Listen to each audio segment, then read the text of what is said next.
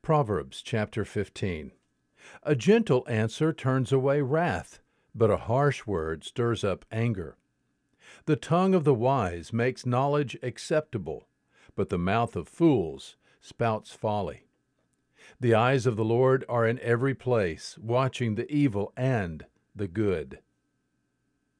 A soothing tongue is a tree of life, but perversion in it crushes the spirit. A fool rejects his father's discipline, but he who regards reproof is prudent. Much wealth is in the house of the righteous, but trouble is in the income of the wicked. The lips of the wise spread knowledge, but the hearts of fools are not so.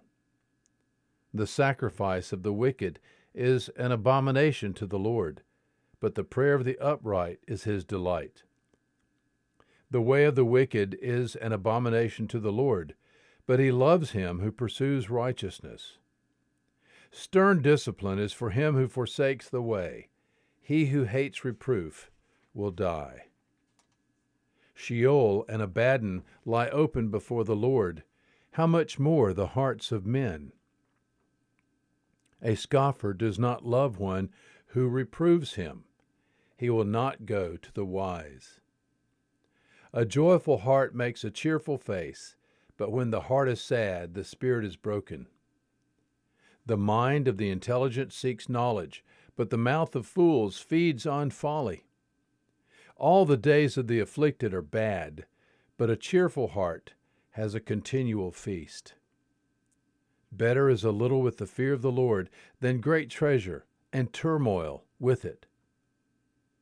Better is a dish of vegetables where love is than a fattened ox and hatred with it. A hot tempered man stirs up strife, but the slow to anger pacifies contention. The way of the sluggard is as a hedge of thorns, but the path of the upright is a highway. A wise son makes a father glad, but a foolish man despises his mother. Folly is joy to him who lacks sense, but a man of understanding walks straight. Without consultation, plans are frustrated, but with many counselors, they succeed. A man has joy in an apt answer, and how delightful is a timely word. The path of life leads upward for the wise, that he may keep away from Sheol below. The Lord will tear down the house of the proud, but he will establish the boundary of the widow. Evil plans are an abomination to the Lord, but pleasant words are pure. He who profits illicitly troubles his own house, but he who hates bribes will live. The heart of the righteous ponders how to answer, but the mouth of the wicked pours out evil things. The Lord is far from the wicked, but he hears the prayer of the righteous.